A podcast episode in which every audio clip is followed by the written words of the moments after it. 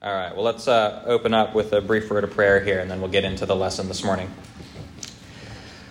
Oh God, we thank you um, for your word. And Lord, we thank you that we have uh, freedom in this country to come together and to worship you and to hear your word taught and to hear your word preached. And uh, Lord, we pray that you would continue uh, to bless us with that freedom and that we would uh, continue to have joy as we come together to study your word. Lord, we pray that you'd give us clear minds and that you'd give us faithful hearts, and that as we look at your word today, um, we would be filled with it, and that we would learn to love you more and to praise you better. We pray all these things in the holy and precious name of Jesus. Amen. All right, well, we are continuing our series on baptism this morning. We've got this week and one week left on baptism. So you may have thought I never would stop talking about it since we've been on it for so long, but we are going to get to the end here. And we're very close. And today uh, we want to continue looking at baptism by looking at 1 Peter chapter 3. So go ahead uh, and turn there with me in your Bibles, 1 Peter chapter 3. we're in the theological section of the doctrine of baptism right now, so we have uh, four weeks on that. This is week three out of the four. You'll remember that. Um, the first one, we looked at the substance of baptism just before Christmas, as well as the mode of baptism. Um, and today we're going to look at the efficacy of baptism. We're going to look at uh, what baptism actually does um, from Scripture. Right? So, what does Scripture tell us about what baptism actually does, the efficacy of it? And we're going to see some important things today, uh, right from the words of the Apostle Peter. And uh, there are a few passages in Scripture, I think, that give us such a helpful understanding of baptism as 1 Peter 3. But uh, this is also a very misunderstood passage, and in some ways, sort of a difficult passage. And so I'm excited to look at it with you here because uh, this is a passage that comes up a lot in discussions about the doctrine of baptism. So we want to continue looking at baptism through the lens of what Peter has to say to us this morning. Uh, the verse that I'm um, interested in looking at today is 1 Peter chapter 3, verse 21, but I'm going to be starting at verse 13 just to give some context of the passage here. So let me go ahead and read that for us. Uh, 1 Peter 3, verses 13 through 22. So just to give you some context before I start reading, Peter, of course, here is he's writing this epistle to a group of Christians that is uh, undergoing a great deal of suffering. Uh, we don't know a lot about the suffering that they're actually going through, but he is writing to encourage them. And uh, this is his encouragement that he gives to them. So, starting with verse 13 of chapter 3. Now, who is there to harm you if you are zealous for what is good? But even if you should suffer for righteousness' sake, you will be blessed. Have no fear of them, nor be troubled, but in your hearts, Honor Christ the Lord as holy, always being prepared to make a defense to any who asks you for a reason for the hope that is in you. Yet do it with gentleness and respect, having a good conscience, so that when you are slandered, those who revile your good behavior in Christ may be put to shame. For it is better to suffer for doing good, if that should be God's will, than for doing evil. For Christ also suffered once for sins, the righteous for the unrighteous, that he might bring us to God, being put to death in the flesh, but made alive in the Spirit, in which he went and proclaimed to the spirits in prison, because they formerly did not obey, when God's patience waited in the days of Noah, while the ark was being prepared, in which a few, that is, eight persons, were brought safely through the water. Baptism which corresponds to this, now saves you, not as a removal of dirt from the body, but as an appeal to God for a good conscience through the resurrection of Jesus Christ, who has gone into heaven and is at the right hand of God with angels, authorities, and powers, having been subjected to him. As you can see, uh, there's a lot of stuff in this passage, and we don't have time to talk about all of it, uh, least of which is the stuff about the spirits in prison and Jesus preaching to them and so on. That's a whole uh, topic for another day. We're not going to look at that this morning. Like I said, I want to focus on verse 21 because you'll notice what Peter says. Uh, some pretty bold words.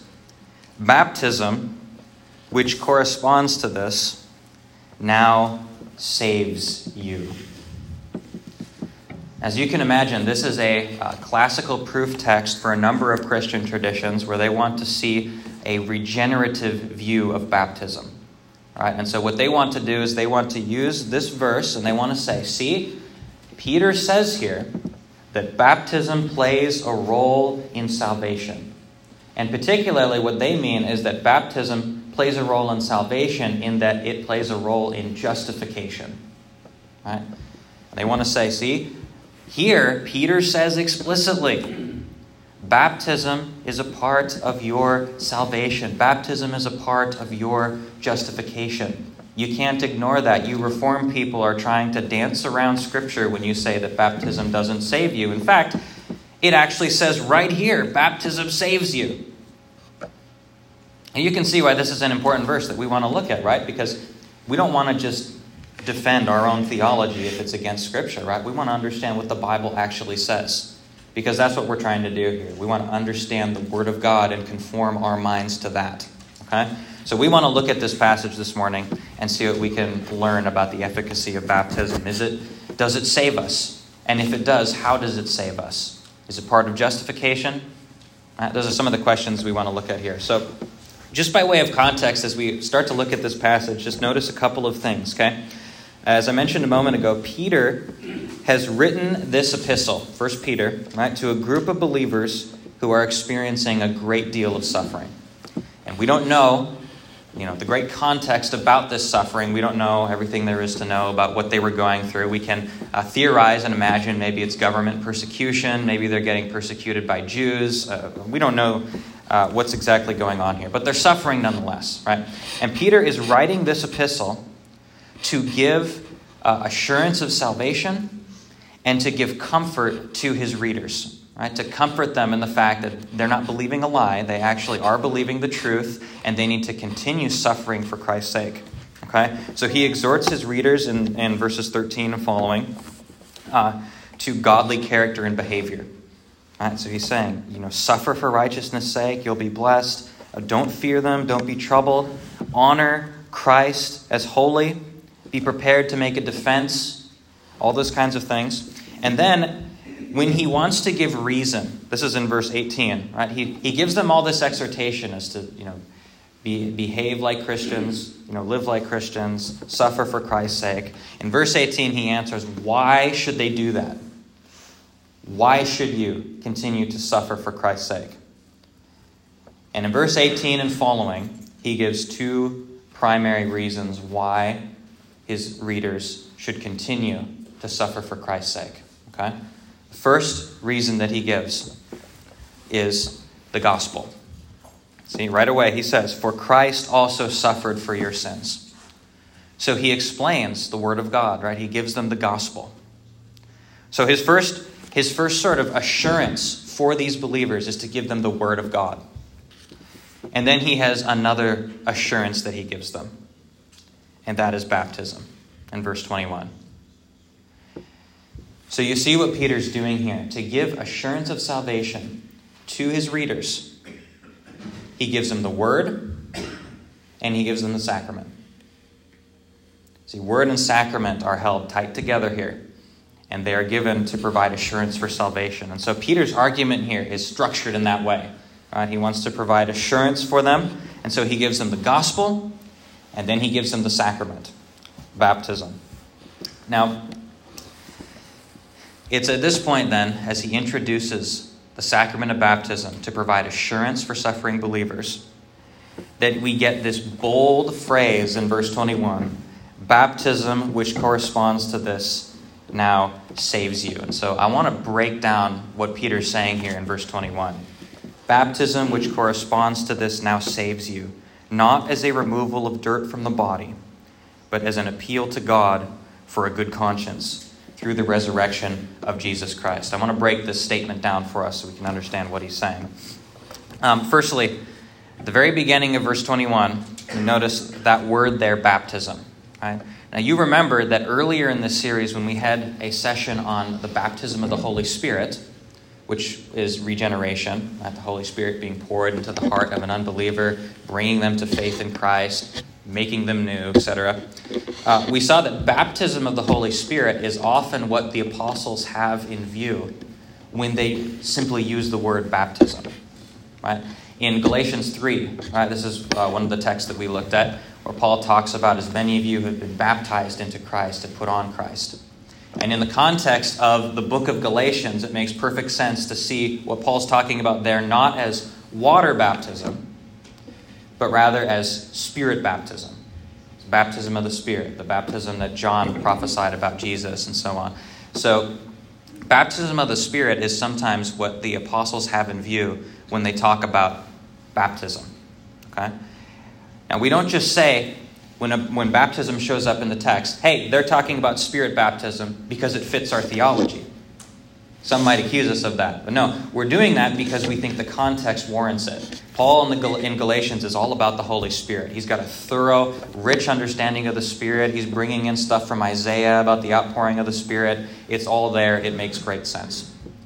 There are other passages, though, when the apostles speak about baptism where they don't just have a spirit baptism in view, but where they do actually have water baptism in view.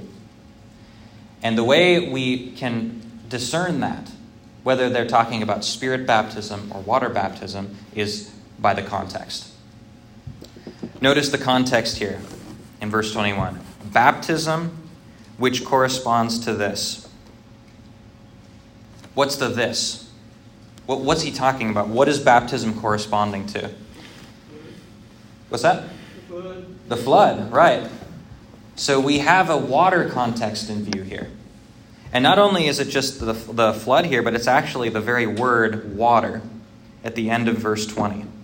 And in the Greek, the pronoun this and the word water correspond in gender and number. So it, it makes some sense in the Greek syntax here. So what Peter's saying is baptism corresponds to the water of Noah's flood.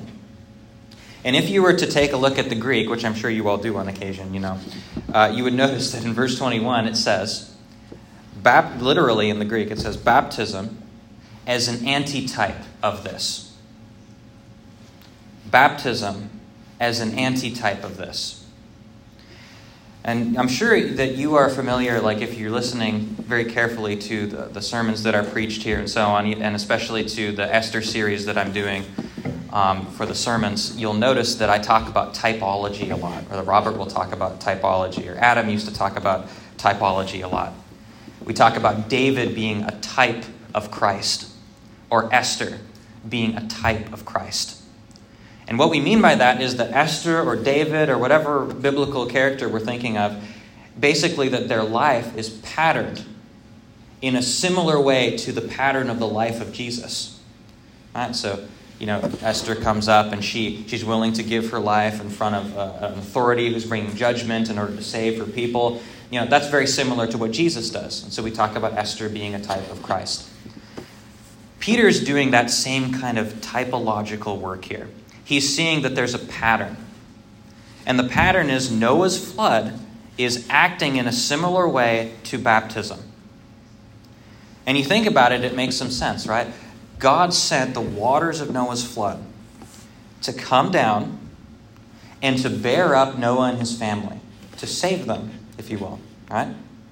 And those same waters of Noah's flood not only saved Noah and his family, but those waters also destroyed all the wicked. So simultaneously, the waters saved Noah and his family and destroyed the wicked. They brought salvation and they brought judgment. Right? That's what Peter's saying. Baptism as a type, right, or anti-type. So the flood waters of Noah are a type of baptism. And just like the waters came and saved Noah and his family, so Peter's saying there's a certain sense in which baptism functions in this way to save you. So that's really important to catch, first of all. The baptism that Peter's talking about here is water baptism. And he's saying it is a similar phenomena as Noah's flood. Okay, now, baptism, which corresponds to this, now saves you. Let's look at that word saves. Okay? You'll see that in your English text. Baptism, which corresponds to this, now saves you. That word salvation there, or to save, right? Whenever we think of that word today, just as you know, 21st century Americans, we tend to think about that word almost exclusively with respect to justification. Right? I hear people all the time talking about we are saved by faith. And that's absolutely true, right? We can say that. We're saved by faith. But strictly speaking, in terms of just in terms of uh, uh, theology and, and strict theological categories, a better way to say it is we are justified by faith. Right? Justification is by faith, and that's what we mean when we say we're saved by faith. Right? We're saying we're justified by faith, and justification is a part of salvation. And so it's perfectly fine to talk like that. But salvation itself is a bigger concept than just justification. Right? Salvation encompasses a whole lot of other pieces. In theology, we call this the Ordo Salutis. In fact, Robert was talking about this just before Christmas in an evening sermon. The Ordo Salutis, the order of salvation. And in the order of salvation, there are a whole bunch of pieces. We have predestination, election, effectual calling, regeneration, repentance, faith, justification, adoption, sanctification, perseverance, glorification. And you could maybe even add a few more things in there, right? There's a lot of pieces to this concept that we call salvation. And when we use the word salvation, we normally are thinking about justification, but we have to remember it, that salvation encompasses more pieces than just that. In fact, the biblical authors actually understand this, and the biblical authors use the word salvation in different ways to talk about different parts of the bigger picture of salvation. So, for example, in Romans, when Paul talks about salvation or being saved, normally he's got justification in view because Romans is all about justification. And just look at chapter 3, it's all about that being declared righteous before God. But there are other places in Scripture where the word salvation is not used to refer to justification. For example, you go to Philippians chapter 2, and there Paul says, Work out your own salvation in fear and trembling. Is he talking about justification there? I mean, I hope not. That would contradict him in Romans, right? Because in Romans, he says justification is by faith. Well, in Philippians, is he now saying justification is by works? No, of course not. Rather, he's using the term salvation not to refer to justification, but rather he's using the term salvation to refer to sanctification. Because justification does not involve our works at all. Right? Justification is on the basis of the work of Christ alone. Sanctification, on the other hand, is through the Holy Spirit our works. Right? It's synergistic, it's where we are working together with the Holy Spirit. We're not robots. In sanctification, we are working with the Spirit to conform to the image of Christ and pursue holiness. Okay? So there, Paul's using salvation, that word, to refer to sanctification. And so that shows us right away then that this term salvation does not always have justification in view. It might have other things, sanctification being one of them. Okay? Now, getting back to 1 Peter here, I think that here in 1 Peter chapter 3 verse 21, when Peter says baptism now saves you, he's saying baptism plays a role in your salvation. But Peter is not saying baptism plays a role in your justification. Rather, what he's saying is baptism plays a role in your sanctification, which is what we've been saying this whole time, actually, in this series. Baptism plays a role in your sanctification. That's how it plays a role in your salvation, because sanctification is part of salvation. So there's nothing strange or weird about how Peter's using this term. He's using it ordinarily and plainly. Now, when I say that, that baptism here saves you in the sense that it's part of your sanctification, I'm not saying that just because I want to say that or because I think that that's what it should say, and so I'm manipulating the text and, and whatever. No, I'm saying that for two reasons. Okay? Two major reasons. And these are actually the two reasons that Peter gives in this text. You'll notice he says, Baptism, which corresponds to this, now saves you, comma, and now he gives two statements. And both of these statements are clarifications. The first one is a negative clarification, and the second one is positive. So, lest anyone misunderstand what he's saying when he says baptism now saves you, he makes it abundantly clear what he's talking about. Firstly, the first clarification baptism, which corresponds to this, now saves you, not as a removal of dirt from the body. And then, secondly, but as an appeal to God for a good conscience through the resurrection of Jesus Christ. Okay, first thing not as a removal of dirt from the body. Okay? I'm, the, the translation is great there.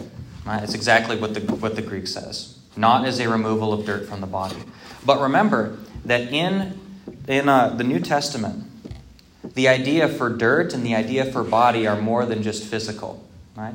Paul often uses those terms to refer to spiritual realities. And in fact, if you were to look up these Greek words here, the word for, for filth or for dirt there is used in all except one instance to refer to sin, to refer to uncleanness or sin that pollutes the human nature.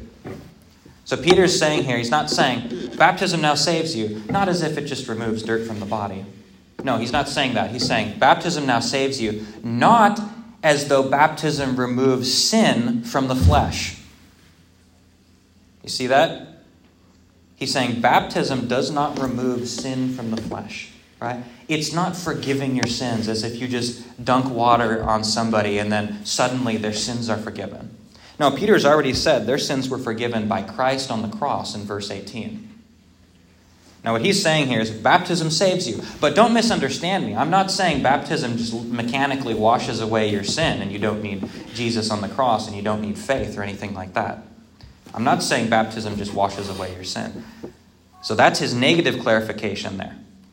It's not, it's not justifying you, it's not declaring you righteous before God by removing your sin. No, actually, what it's doing is this it is an appeal to God for a good conscience through the resurrection of Jesus Christ. Now, when he talks about good conscience or conscience here, um, I looked up this idea in Scripture and, and studied every verse where this term conscience shows up. And it's kind of fascinating, actually. Uh, it shows up 29 times in the New Testament. And most of the time, Paul uses this, Paul uses this term to refer to uh, his discussions about meat sacrificed to idols. And he talks about not violating conscience by eating meat that's sacrificed to idols and so on. It's the sensitive topics of, of Christian living sensitive topics about understanding the will of God and obeying God and, and um, seeking to be more like Christ. And this, uh, in um, 1 Timothy chapter 1, Paul explains that Christians, uh, they need faith and a, quote, good conscience, lest they make shipwreck of their faith. And so Paul's saying is you've got faith, right? And then you've got this concept of a good conscience. And in the context, when Paul's talking about the good conscience, it's the ability to discern right and wrong, the ability to discern the will of God, the ability, essentially, to live a holy life. And this term shows up a number of other places in uh, Hebrews chapter 13, as well as earlier here in verse 16 of 1 Peter 3, where he says that his readers need to pursue having a good conscience. And so, all of this to say, there's a lot more details that I could bring in here, but all of this to say the concept of a good conscience is not faith and it's not uh, regeneration. The concept of a good conscience in the New Testament is something that is for believers.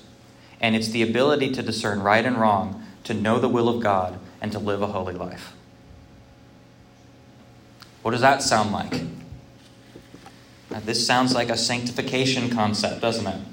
In fact, I won't make you turn here, but in Hebrews chapter 10, verses 19 through 22. Let me read those verses for you here and listen to the author of Hebrews as he describes the same thing Peter's describing here. He says, Therefore, brothers, since we have confidence to enter the holy places by the blood of Jesus, by the new and living way that he opened for us through the curtain, that is, through his flesh, and since we have a great high priest over the house of God, now here's, here's where you need to listen.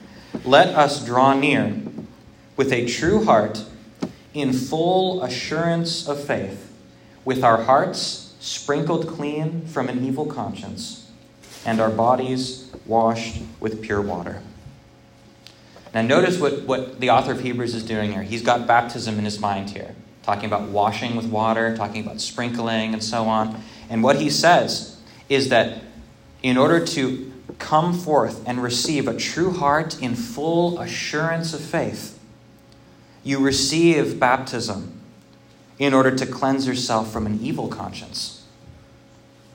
So there is a tight connection here between a good conscience and assurance of salvation.